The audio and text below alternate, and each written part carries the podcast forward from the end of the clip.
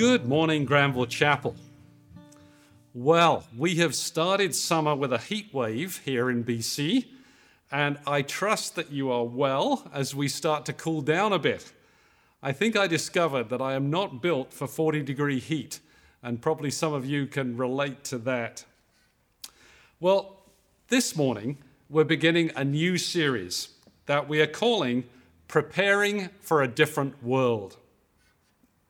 What we are thinking about is the big impact that COVID 19 has made on all of our lives over the last 18 months.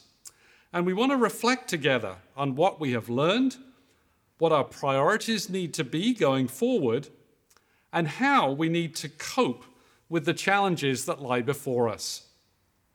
Of course, none of us really know what we are going to be dealing with. Will a new COVID variant see transmission spiking further and lead to further shutdowns? We don't know. Will the vaccines do their job? And will COVID soon be just another seasonal reality, a little bit like the flu? Again, we don't know. But while it is too soon to tell, we do know that this last 18 months have seen us all deal with fear, isolation, adversity, and an upheaval of much that is familiar, whether in our families, our workplaces, or our worshiping community. To help us wrestle out some of this stuff, we're going to be heading for the book of Deuteronomy. At first glance, it might look like an unlikely destination. Why there, you might be wondering. But Deuteronomy is actually an important book when it comes to dealing with change. Written at the end of the life of Moses, it represents his final charge to the people of Israel as they prepare to enter the land that Yahweh, the God of Israel, had promised to give them. It is a land full of unknowns and little knowns. And they should have been there 40 years earlier had it not been for their revolt against Moses' instructions. So today's passage is drawn from chapter 3.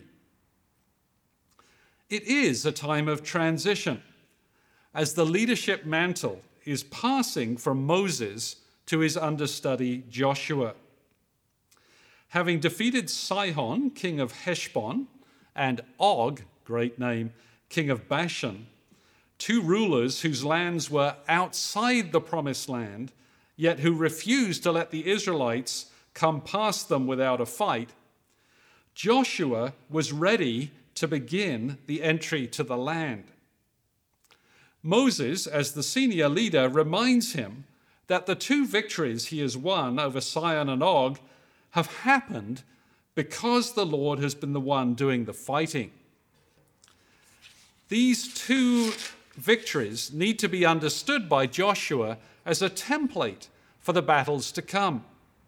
As Joshua can trust that God will do the main part of the fighting to come.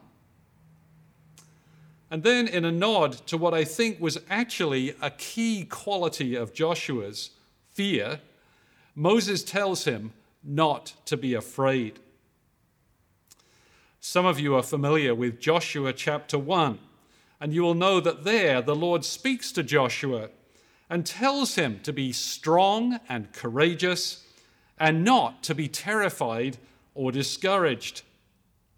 Again, I think this underlines the fact that Joshua's default was fear and that he needed constant encouragement not to let fear control him.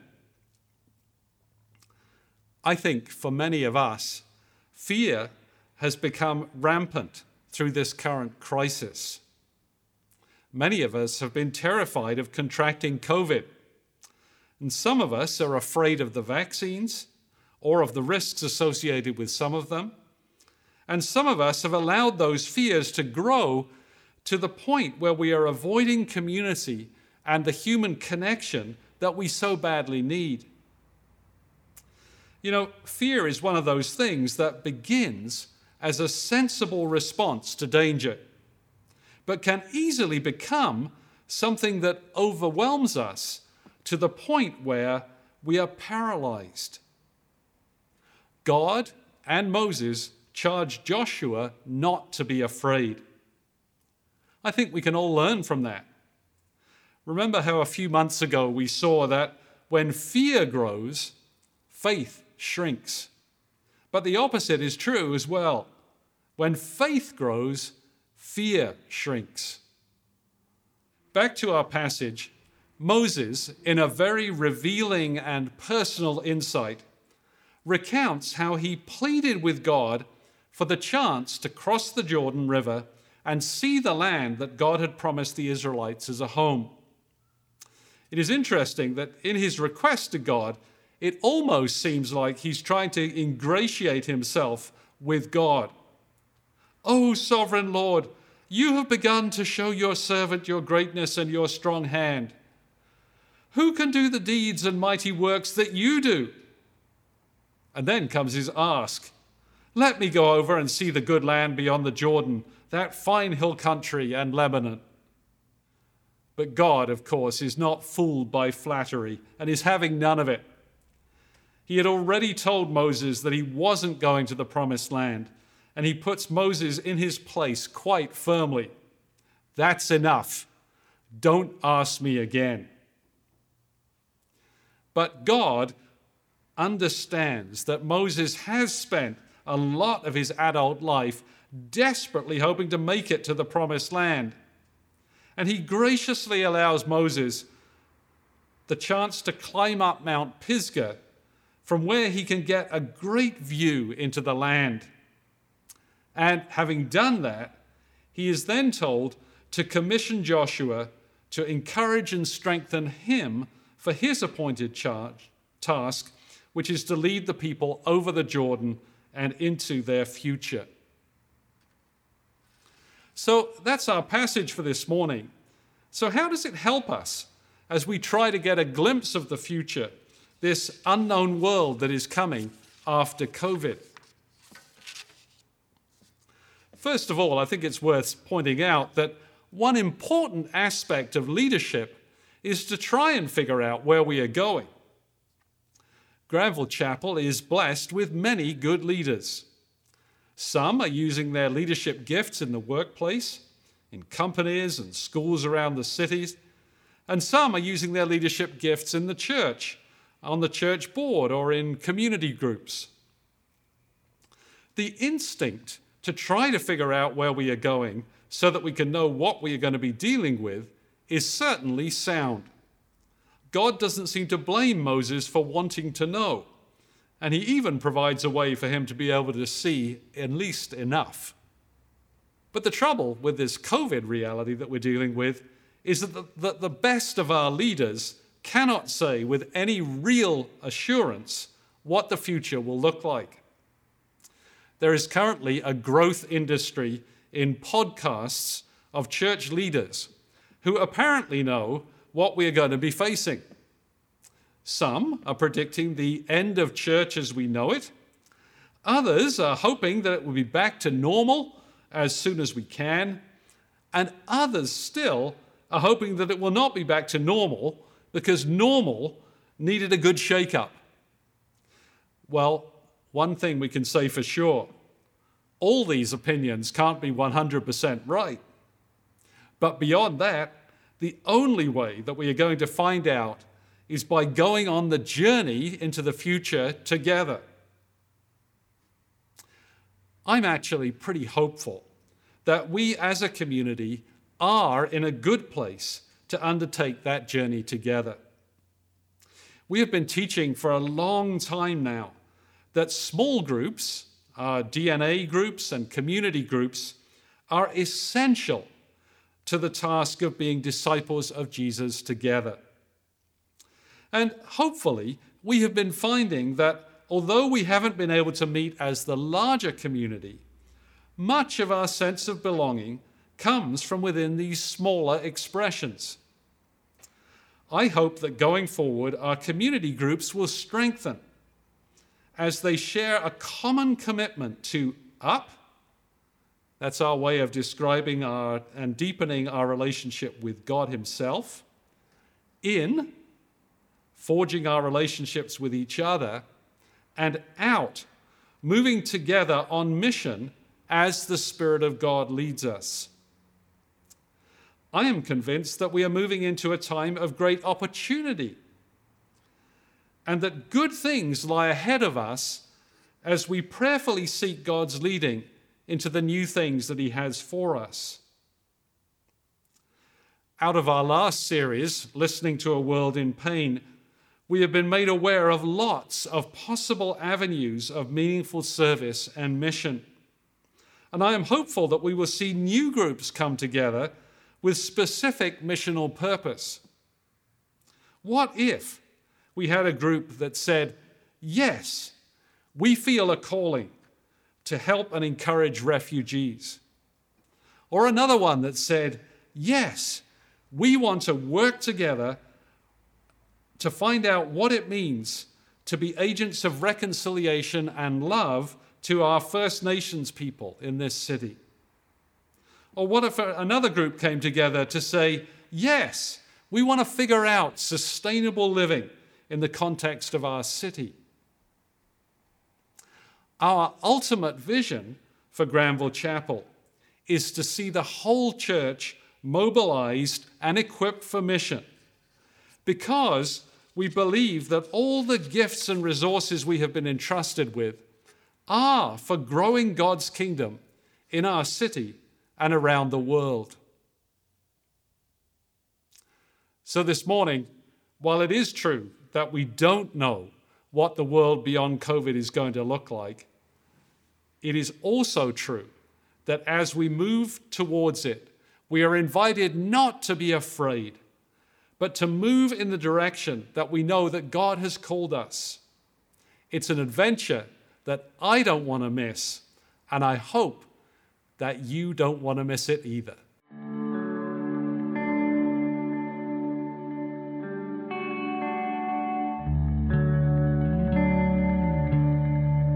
This year has it been? It's been a pretty strange mix of uh, isolation in some cases and connection in other cases. So a little good, a little bad. I mean, in terms of the physical, we had a nice comfy home to stay in. We were spared any sickness. Nobody close got sick in our family. Within the Granville community, uh, Joanna and I had been part of the missions team for a few years. Um, and the really cool aspect that we got to see there um, was with this uh, forcing of digital connection on everybody, everybody getting on Zoom meetings. It meant that we were able to connect with people, hear from a lot of the missionaries that Granville's been connected to. Um, you've probably seen it on Sunday mornings now, but people who wouldn't otherwise be able to break routine and come here at this point in time, we can have monthly connections where we get to hear from them, be encouraged, encourage them, pray with them. Uh, we were fortunate that we have our small group, the Sojourners small group here at Granville. Um, it's a bunch of young adults who were quite ready to adapt to online Zoom meetings. And those aren't fun, let's be honest. Uh, but but it has still been life giving. Yeah. For sure. Even when we couldn't meet in each other's houses, just to see that familiar face. Yeah. Um, to hear what they're going through, how they're processing, uh, to hear God speak through your friends is yeah something we're told in scripture, right? Don't neglect meeting together. And for sure, this has been great for my health. This has been great for uh, keeping my prayer and Bible reading up when otherwise it would slack on its own. So there was connection. There was also a lot of isolation. I work at UBC in a lab uh, with about a dozen people, and COVID first sent us home, and then when it brought us back into the lab, separated us out into not just separate little cubicles, but completely different offices and labs. Uh, it really destroyed a lot of the camaraderie at work. Strange upshot, it also made us, for a time, a lot more productive while we were isolated. Early on in the pandemic, we you might remember these 7 p.m. Uh, ringing of cowbells, whatever, pots and pans clanking, you name it, this cheering for healthcare workers. Uh, we live in an apartment block, and it really caught on there. You'd hear a ton of cheering. Everybody would come out at 7 p.m., kind of from their places that they'd been, been reclused to all day. They came out at 7 p.m. The pots and pans they rang for a couple minutes, but it didn't stop there. People didn't just stop and go back in. They stayed out on their patios. Mm. We're on the ground floor. There's two patios above us. There's a bunch across the way. We saw neighbors that would sit and linger for half an hour, an hour. Um, these are people that we've lived next to for six years, and we haven't gotten past the kind of basic exchanging pleasantries. It's hard to know what is God teaching us in this time. I mean, I think the biggest thing that I was impressed on is that God is the same yesterday, today, and forever. God didn't change because of COVID. The way He relates to us doesn't change because of COVID. He still loves me. He still wants to have a relationship with me. Nothing's going to change that. We've seen that although He reuse uh, the circumstances of COVID, all the terrible things, the loss of life, everything that's happened, um, He can use terrible circumstances still for His glory. In talking with these neighbors that we've only exchanged pleasantries with over the last few years, we're hearing from some of them their renewed or sudden interest in the spiritual matters. Mm. Didn't know neighbor A was a person of faith or not. Um, but now they're coming to me and telling me about the stuff they're listening to, podcasts. I had I had one of our neighbors all of a sudden is suggesting to us. Uh, we're not witnessing to them or anything, but here they come suggesting to us Christian TV shows that they've been encouraged by, and they want us to go watch now. Mhm. Oh, okay. Glad we're talking about this. Being so desperate for connection uh, fostered this sort of neighboring that we've heard so much about at Granville already.